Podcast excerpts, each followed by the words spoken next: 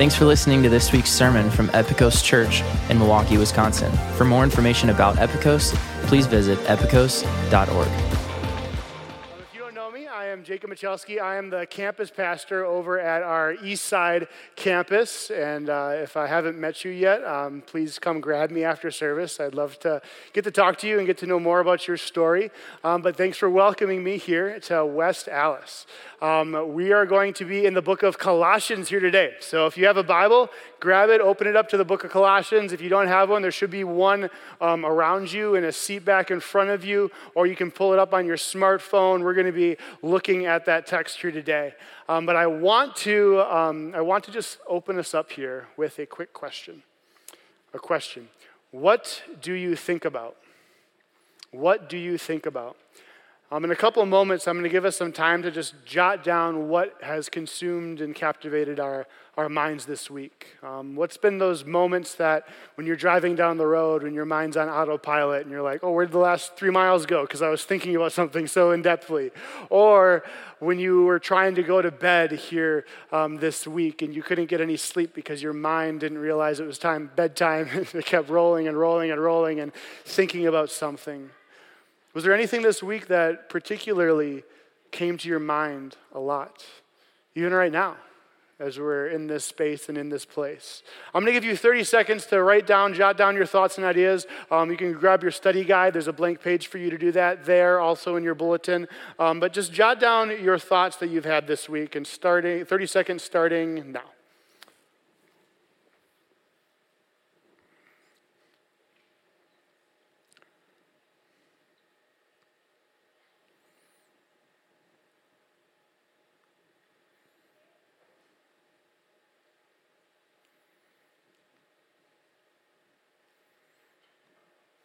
Give you a couple more seconds to jot down those final thoughts.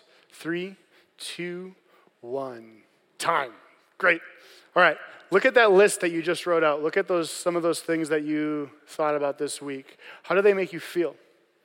You're positive, negative, a little bit of both.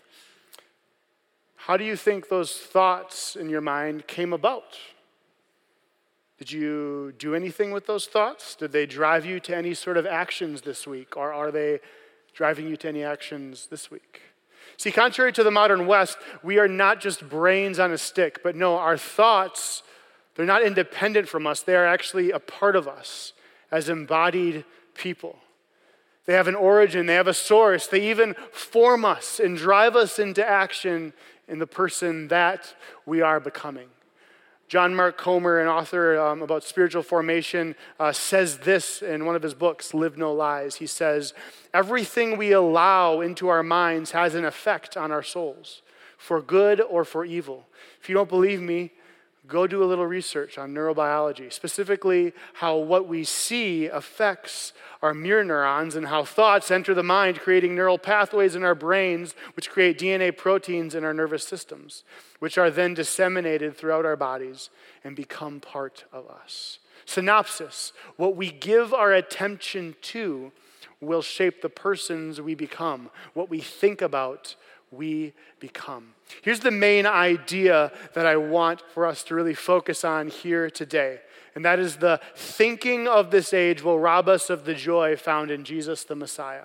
You can write that down in your notes. The thinking of this age, or the philosophy, as Paul put, puts it, will rob us or capture us from the joy that's found in Jesus the Messiah. As you write that down, I'm just going to recap us of where we've come from here from last week. So, last week we talked about this idea in verse 6 of being rooted and built up in Jesus. These two verses really are the message of the entire letter of Colossians. Be rooted and built up in Jesus. Go back to your faith. Just as you receive Jesus by grace through faith, continue to walk in Him and look to Jesus to fulfill all your spiritual needs that you have in this life. So we're going to continue that thought here today and delve more into how do we root ourselves in Jesus? How do we build up our faith in Jesus? And we're going to start by looking at Colossians chapter 2, verse 8. Read it with me. See to it that no one takes you captive by philosophy and empty deceit according to human tradition, according to the elemental spirits of the world, and not according to the Messiah or Christ. Paul starts out this section of this letter by saying a warning. And his warning is don't be captured by the world. A warning to not be captured by the world. Notice this aggressive language that you see in verse 8. Look at it. See to it that, warning, warning, warning, that no one takes you captive. That word takes you captive there means to rob, to steal, or to plunder. The illustration in, in, our mind that, that Paul wants for us to think about is just like an army coming in and, and trying to, to capture a city. They, they sack it, they plunder it, they take away prisoners and steal them away from that city. And that's the image that Paul says. Don't be captive. Don't be taken captive. Don't be robbed away. How are these individuals being captured? Through philosophy and empty deceit. Through philosophy and empty deceit. Now, philosophy is just a word that means the love of wisdom. And I think what Paul is keying in on here is those that, that value wisdom above all else, and including value wisdom above faith and relationship to Jesus. And he says it's also empty deceit, which means hollow thinking that's meant to lead you astray deceitfully. So, how is this philosophy and this emptiness further described here in verse 8? He says it's rooted in what? From human tradition. So, so, according to Paul, philosophy and the things in this world that'll draw us away from relationship to Jesus are just another human system. And they're not rooted in, in God or Jesus, our Savior and Messiah. And he further goes on to say that they are according to elemental spirits or elemental spirits of the world. And depending on your Bible translation, that phrase, elemental spirits of the world, might be translated a little bit differently, and there's some nuance there. And that, that just shows us that in the original language, this is a very difficult word to translate. What is meant? It's a very rare word that's not used very often, but what does Paul mean by elemental spirits of the world? And I'm going to give you three possible definitions, three possible ways this could be translated. The first one is that Paul is referring to elemental spiritual forces or spiritual powers at work in the world. So, Paul would be saying, behind every deceptive, empty thought that you experience throughout the day, there is a spiritual force that is at work behind the scenes. Now, in our modern West, we are more materialistic. We are more driven to science, and we kind of reject any idea of spiritualness. But in our scriptures, they actually point to a spiritual realm beyond our own. Um, if we believe in Jesus, it says that God's Spirit dwells within us. So we need to be aware of the spiritual realm. But that does not mean give our lives in, in worship to lesser spiritual beings. The only one that we are to give our lives into worship to is Jesus himself. And so that's what Paul could be saying in this moment. Oh, another way is that Paul could be saying that elemental spiritual, spiritual elemental spirits of this world are the basic components of the universe. The word element would be used in like pagan or false worship, where they worshiped the elemental um, minerals and materials that made up this universe. And this, this, this would be Paul interacting with those being led astray by pagan worship of that day, which worshiped these materials and these elements of this day and age and, and are, are being even led away by the leading thinking of the time that Paul could be saying here. And, and that time would have been pagan worship or adding just Jesus to being one of many gods. And so that could be at play here.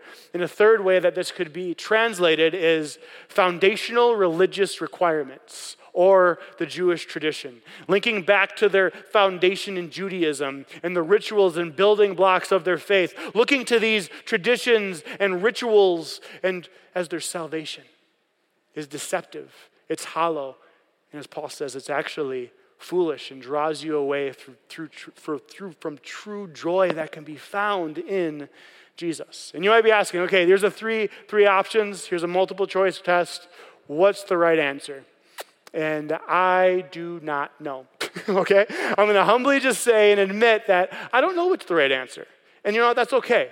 I've interacted with many different scholars on this topic, and they, they land in different areas. That's where I got these three options from. I talked with people here at Epikos on staff, just trying to wrestle through this, and we, see, we saw the merit in all these, in all three of these ideas and options. And many scholars, more smart than I am, think differently on this matter. And that's okay.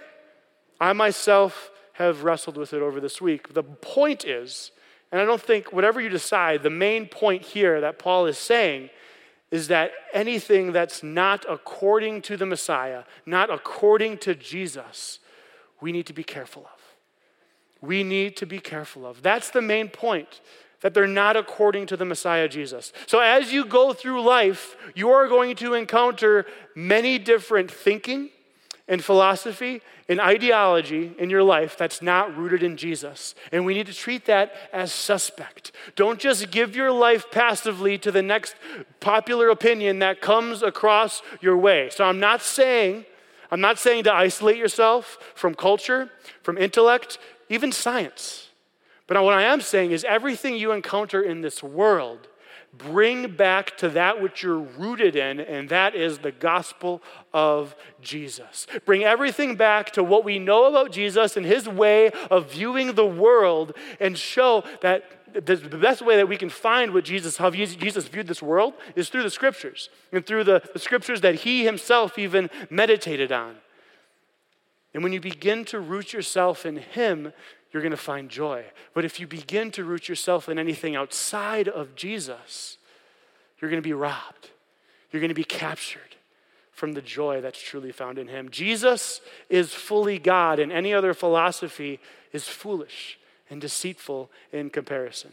In Jesus, our Messiah, we have the wealth, or as, as Paul says in chapter 2, verse 3, the treasure of wisdom and knowledge. And we have all that we need in life to be deeply fulfilled. And what I think Paul is actually doing, he's, he's very artfully talking about two different kinds of people. He's interacting with those that think that following Jesus is limited to a set of rules and traditions. And if I just do these good things, I'll have blessing in life. That's just a modified idea of, of karma in the East, Eastern traditions, right?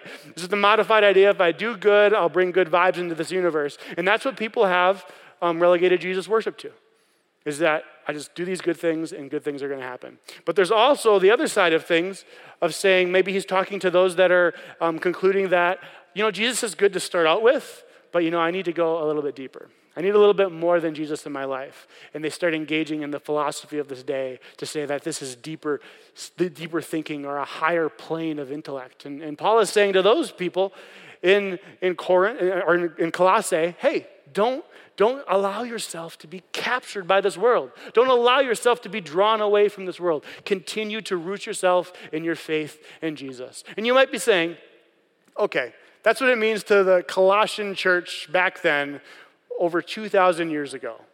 What does this mean to me here in Milwaukee, Wisconsin, the year 2022?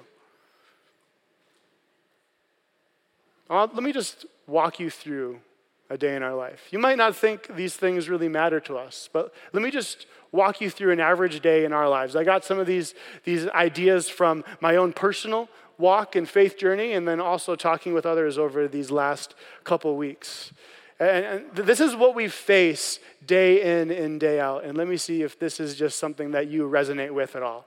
Say tonight you, you go to bed and you're going to be starting your work week off or your school week off here Monday morning. Let's be honest, that alarm clock's going to go off and you're going to hit the snooze a couple of times, all right? You're going to hit the snooze a couple of times on that alarm. Then all of a sudden, eventually, you're going to wake up. What's the first thing you do when you wake up in the morning? 90% of Americans have a smartphone beside their bed, and 75% of Americans check the smartphone and their notifications every morning. And those notifications are triggered as an algorithm for you to press them to get you to use their app. And many, many notifications are rooted in social media and social media apps. And so many, many Americans do actually check social media as the first thing they do when they wake up. And when you encounter social media, if you're not careful, here is the ideology that you are faced with each and every day. You're either faced with, with lust and sexuality, you're faced with envy, being jealous of seeing other people in their lives, or feeling insecure, feeling like you don't measure up when you look at other people's curated lives on social media. And then you start to think that you're a lesser person than the true child of God that you are. Maybe you, you continue on your morning routine, catching up on the news or a podcast. And anytime you face the news, know this you are interacting with a biased source that creates caricatures of another side to produce tribalism and division. And so that's something to be on guard for and careful because there's no room for nuance in those conversations. Also, oversaturation of the news can lead to fear mongering and lead you to not rest in the true sovereignty of God being in control of the universe. And that's all just as you wake up in the morning, okay? Now you go, you shower, you get ready, you get dressed for work. Maybe you're listening to music during that time. Depending on the lyrics of those songs you're listening to, that is also forming you into the image of something, whether that's the image of Jesus or the image of the world, flesh, and the devil. And then you hop in your car or you begin your walk to school or to work, and you drive by that Dunkin' Donuts or that Starbucks or that Stone Creek or that McDonald's for that Egg McMuffin. And these are beautiful gifts in the creation of God, okay? I want to emphasize that. But when we take these gifts to excess and feel like we need that coffee every morning that's overpriced, can lead to financial security or even lead to gluttony. So be careful of these beautiful gifts. Maybe as you're driving to work or to this, um, to this coffee shop, you are listening on the radio. If you're listening to sports radio, you're going to hear about the Packers, which will just foster hatred and bitterness in your heart and anger. Okay? And I want to say this very lovingly. Jesus said, if you foster hatred or bitterness or anger in your heart, that's going to lead to murder. So be careful with that one, all right? Maybe you're listening to music again or a podcast. These things are forming you and forming your mind. What do you do once you arrive at work, right? I'm speak from my own personal experience working at UPS down in Oak Creek, Wisconsin. I'd arrive into work and I'd interact with my coworkers, and many a times you'd come into work and someone was complaining about something. You'd come into work and someone was complaining about the company, a supervisor, a boss, Maybe a coworker gossiping about another coworker. What do you do as a follower of Jesus? Do you lean into that situation to spread more death and not life giving, or do you speak words of life into those situations? Do you find ways at work to not be faithful to the calling God has placed on your life and to be slothful in some ways and try to distract yourself from your work? What about after you punch that clock? What do you do on your way home? I know what I did is I drive by an Oscars. And you know what's on Oscars sign, right? Just luring you to come in. That pistachio flavor of the day ice cream custard that I got to go. And so, whether you are a fan of Oscars, Leon's, Kopp's, Culver's on the way home, you think that ice cream will be the source of your happiness but only Jesus can be the true source. Man, I just got real spiritual with ice cream. That's great. You need to maybe on the way home stop at a store. No matter you're stopping at Walmart, Target, Pick and Save, as soon as you walk into those doors, you are confronted with capitalistic strategy to get you to realize and think that you need something that you truly, truly don't. That this thing that you buy will be your source of joy. And I struggle with this even on Amazon Prime days. I find it hard to be a follower of Jesus, to live a simplified Christian life of contentment when Amazon Prime throws me, I need this Instapot. I need this furniture. I need this gadget. I need this Star Wars Lego that is just new, even though I have two bins of Legos I can put together whenever I want, which is my favorite pandemic activity that I had. What happens after you get home? From your long day of work. The average American watches three hours of TV every single day, and for it's a safe bet that most of us engage in this practice as well. Whether you are watching Netflix, HBO Max, YouTube, even Disney Plus, if you watch that right up until bed, that will your mind will stew on those images that you've just watched and that story that was just told to you. And anytime we give ourselves to long exposure of this media, we become desensitized to greed, violence, sexuality, and other sinful behavior that does not align with the vision and world view of Jesus for this world. Be careful. Now, the reality, church, is whether we know it or not, we are all being formed into the image of something on a daily basis. John Mark Comer continues in Live No Lies to describe it like this We're all being formed every minute of every day. We're all becoming someone, intentional or unintentional, conscious or subconscious, deliberate or haphazard. We're all in process of becoming a person. The question isn't, are you becoming somebody, but what are you becoming? Now, I'm not trying to shame you here in this space, okay? What I'm trying is as a, as a church for us to wake up to this reality that's present in each and every one of our lives. Modern day Christianity throws out very scary ideology like nationalism and critical theory, you name it, that we have to be on guard for. Now, I want to be clear. These ideologies and philosophies in our day we do need to be on guard for and be careful that they don't infiltrate us and infiltrate the church, okay? However, I believe that the little habits that we do each and every day are forming us far more than these big boogeyman ideologies and philosophies. We are passively being taken captive by this world and it robs us of the true joy that's found in the gospel. But all hope is not lost, church, okay? That's very bleak. That's a downer. I'm going to bring us back up a little bit because that's where Paul goes. Look at the end of verse 8. What does he say? Paul focuses on Christ, the Messiah, the Savior, Jesus. Why? Verse 9 For in Jesus the whole fullness of deity dwells bodily, and you have been filled in Him who is the head of all rule and authority. Our defense, church, our defense in this day and age is to form or build our lives upon Jesus. Our defense is to form or build our lives upon Jesus. According to Paul, Jesus is, in verse 9, the whole fullness of deity. God in human form, the very creator of this universe, came to rescue us, to save us. Verse 10 Jesus is the one who fills us, Jesus completes us, Jesus makes us whole. Jesus satisfies the deepest longings of our soul. Verse 10 He is the head. Jesus is the head of all rule and authority. He is the commander of this universe. He loves us. He's the one in charge of everything. He's our Savior. He's the supreme being of this universe and the one that we worship. That is true joy, is remembering those truths in our lives. And I need to ask you a serious question, church. If Jesus is the most supreme being in this entire universe, why do we give ourselves in worship to anything lesser? If Jesus is the most supreme being in this entire universe, why do we give ourselves in worship to anything that is less than that?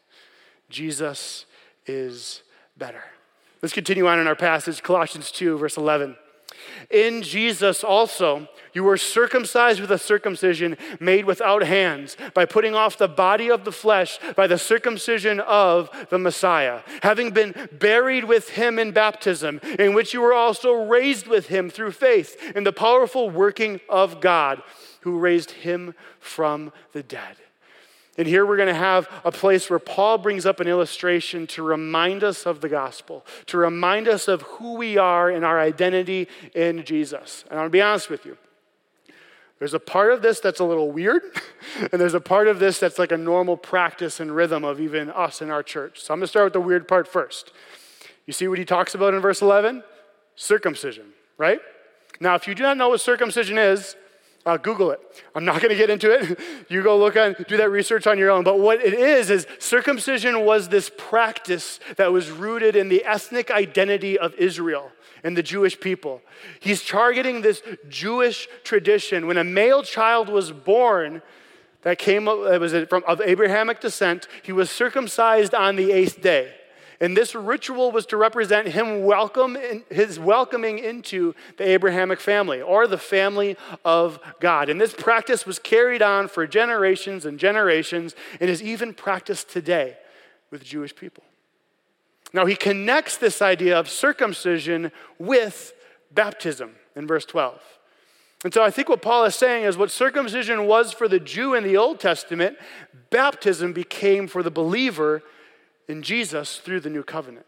And Paul says that through baptism, you've been circumcised. You've been literally cut off from the world and from your sinful nature. So the act of baptism is a symbol of our faith in which we identify with Jesus. We step in water, we identify with Jesus who died, so we go under the water to say that we die to ourselves and to our sinful nature, and then we are raised to newness of life, identifying with Jesus' resurrection, because I have new life in Jesus, and that old way is left with me, left from me in the water, right?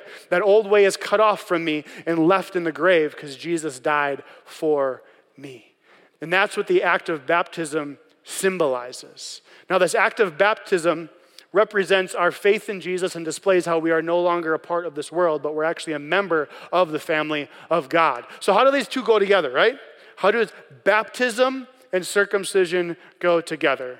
And I say it lightly, but it's a subject of great debate among faith traditions, even to this day. Some believe as soon as a child is born, they should be baptized, and then they are later confirmed and officially a member of the faith family. Um, that might be an oversimplification, if so, I apologize, but we just don't have time to delve into that, that side of the argument. Other traditions, like ours here at Epikos, believe that baptism ought to take place after an individual makes a conscious decision on their own accord to follow Jesus in faith. And we'll be practicing this actually next week, where individuals will be baptized on this very platform. And we rejoice and we celebrate that they've made this decision to place their faith in Jesus and they are welcomed into the family of God and into our faith community and our family as Epikos Church. We see this modeled throughout Scripture. It's, it's a formula that's seen in the New Testament where it's belief and then baptism, and it's especially on display in the book of Acts. Now, how does this relate to circumcision, right? So, if circumcision equals baptism, it seems like Paul is connecting these two, then should we baptize our babies? And I don't believe so.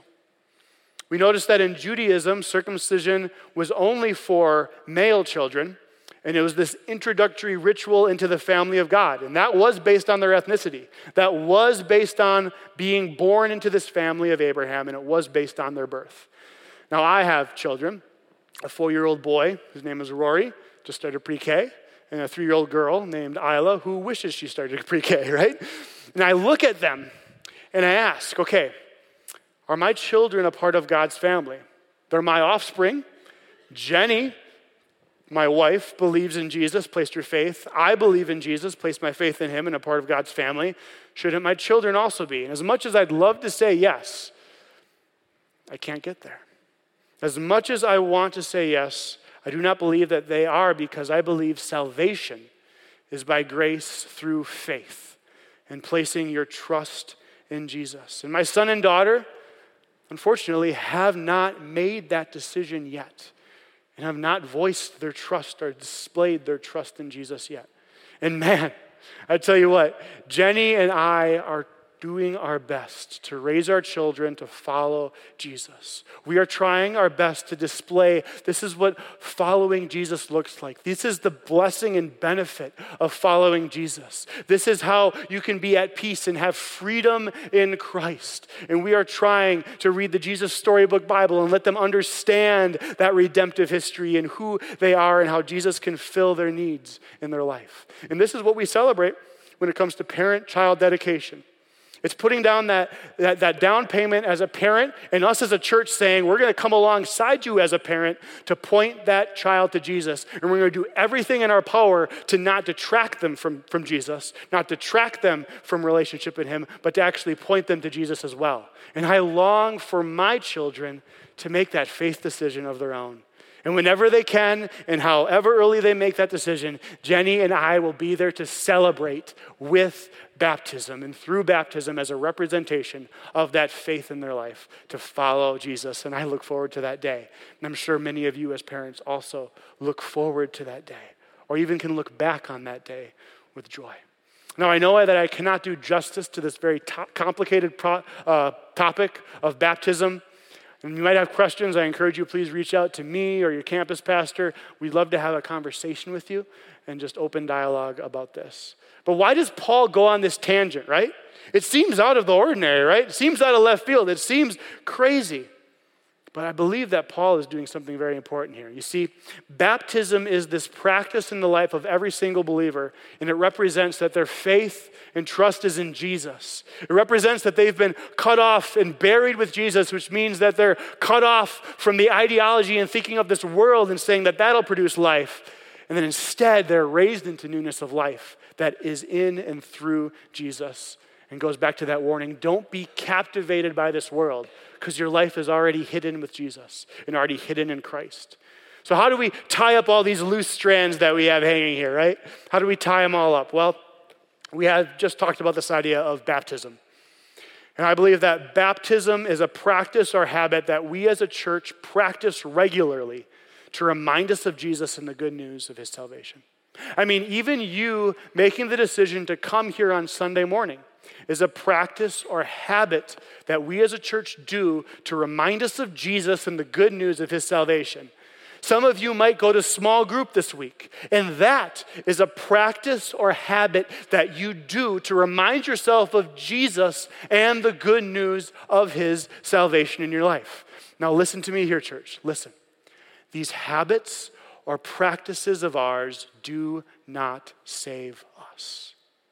They do not save us. If we think that we earn our salvation through these practices, that is not the true gospel. These practices, however, are important because they remind us of the life that we already have in Jesus, and they ought to bring us joy in our hearts.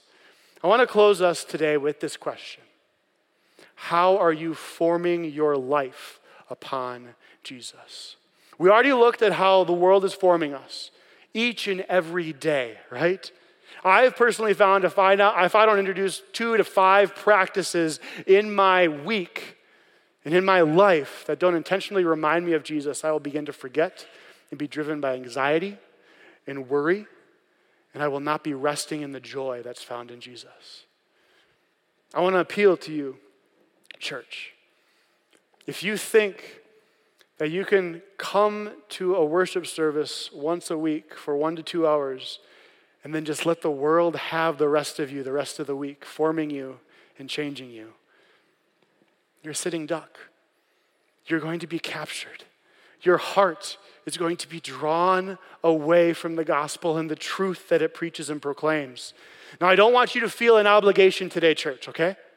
I want to invite you into joy. I want to invite you into forming your life around Jesus because it's only in Jesus that we have true life to counteract the way that this world is forming us each and every day. Do we have any plant lovers in the room? Raise your hand if you love plants. Raise them up high. Come on, don't be shy. There's got to be more than this. Plant lovers, people that have gardens. I have a plant here. It's an arrow plant. I just grabbed it from my office. Um, and I, I really want to be someone that nurtures life and nurtures plant life. I am very driven by the illustration of the Garden of Eden and how that was a place filling with life. And I think that's what we have in Jesus. Um, I have a confession to make, though, in that I just got this plant. That's why it looks so nice, because I have murdered three already this year. And so I feel terrible that these poor plants come into my life and I can't take care of them the way I want to. I don't know if I overwater it, underwater it, don't feed it enough. I don't know. But I think this plant is a great illustration of our faith and a great illustration of the gospel. You see, the gospel is like a seed that's planted within each and every one of us that sprouts and germinates and forms a plant or a tree. And I believe that, that this, this plant, the gospel, our faith, is a strong plant. It's a plant that's, that's roots are incredibly strong, and it's a vibrant plant that does not take much for it to spring into life and to form our each and every day. But just like with this plant and how I'm terrible at nurturing things, right? It's a great illustration for our Christian life. See, with this plant, can I make this thing grow by my sheer effort and will? Could you imagine if I was up here trying to like stretch it out to make it bigger or like glue like leaves and flowers in here to make it look fuller? No. I, in my own effort, cannot make this thing grow. Within itself, it has all that it needs to grow and to have life and to flourish. And the same is with the gospel. In my own effort and work, I will not make it grow. It has everything it needs to grow. But me as a plant parent, I'm responsible for the environment that I create and cultivate for this plant, right? I need to nurture it. I need to give it enough water and not too much. I need to give it food when it needs it. Sometimes I need to repot it. I need to sometimes prune it. I put it by, by my, my desk window so that it gets the sunlight it needs, but then in the cold months, I'll bring it back in from that window so it doesn't get too cold and start to wither. In the same way as the spiritual practices in our lives that we use to form us, nurture the gospel seed in us. They nurture the gospel plant in us, and they allow that, that plant to produce fruit in our lives. This week, I want to encourage you pay attention to those practices that you allow into your life. Maybe even write them down. Take note is it a practice that cultivates growth in the gospel in your life and your faith? Are they a practice that will cultivate withering, We'll cultivate not healthy things for that plant in your life. If you want to even just take a very low bar, the most formative parts of your day are the first thing you do when you wake up and the last thing you do at night. Those things, because during our sleep, our mind takes what we take from the whole day and it dwells on it and they, it shapes and molds us. And then in the morning, we feed that. So the first thing you do when you go to bed and the first thing you do when you wake up those will, those will shape us. Those will mold us. If you introduce Jesus into those moments in your day, whether that's through scripture reading or listening to the scriptures, listening to, to gospel uplifting music, journaling, praying with a spouse, you name it, you will see that that has an effect of your mind and allows you to dwell on Jesus the rest of the day. Introduce a practice there. If you want deeper formation, in your study guide, pages 13 through 18, is a whole list of different spiritual practices like Sabbath, fasting, prayer. These things don't save us, but what they do is they draw our hearts and minds and attention to Jesus and who He is in our life. Church, let's not allow ourselves to be captured by this world, but let us be formed in the joy that's found in Jesus. Amen? Amen. I'm going to pray for us as we close here. Lord, thank you for your word here today. Thank you for the truth it draws our hearts into.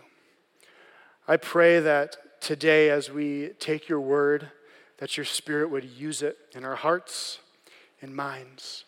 I pray for all my brothers and sisters here in this room.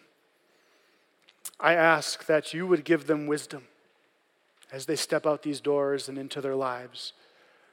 I pray that through the Spirit you would remind them of the truths of the gospel, that you would remind them that they are a child of you, that you would remind them that they have full life in Jesus, and nothing in this world that we come in contact with can even come close to that life.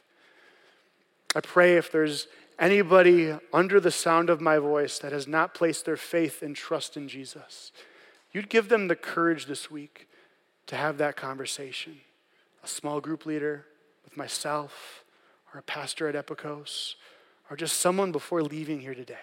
Lord, I pray, I pray, Father, that you would guide your, your, your sheep, your, your flock here today, this week, as we go out into the world, that we would be equipped for anything that comes our way through the goodness of your, your spirit and your power in, in, at work in our lives. Would I pray these things in Jesus' name?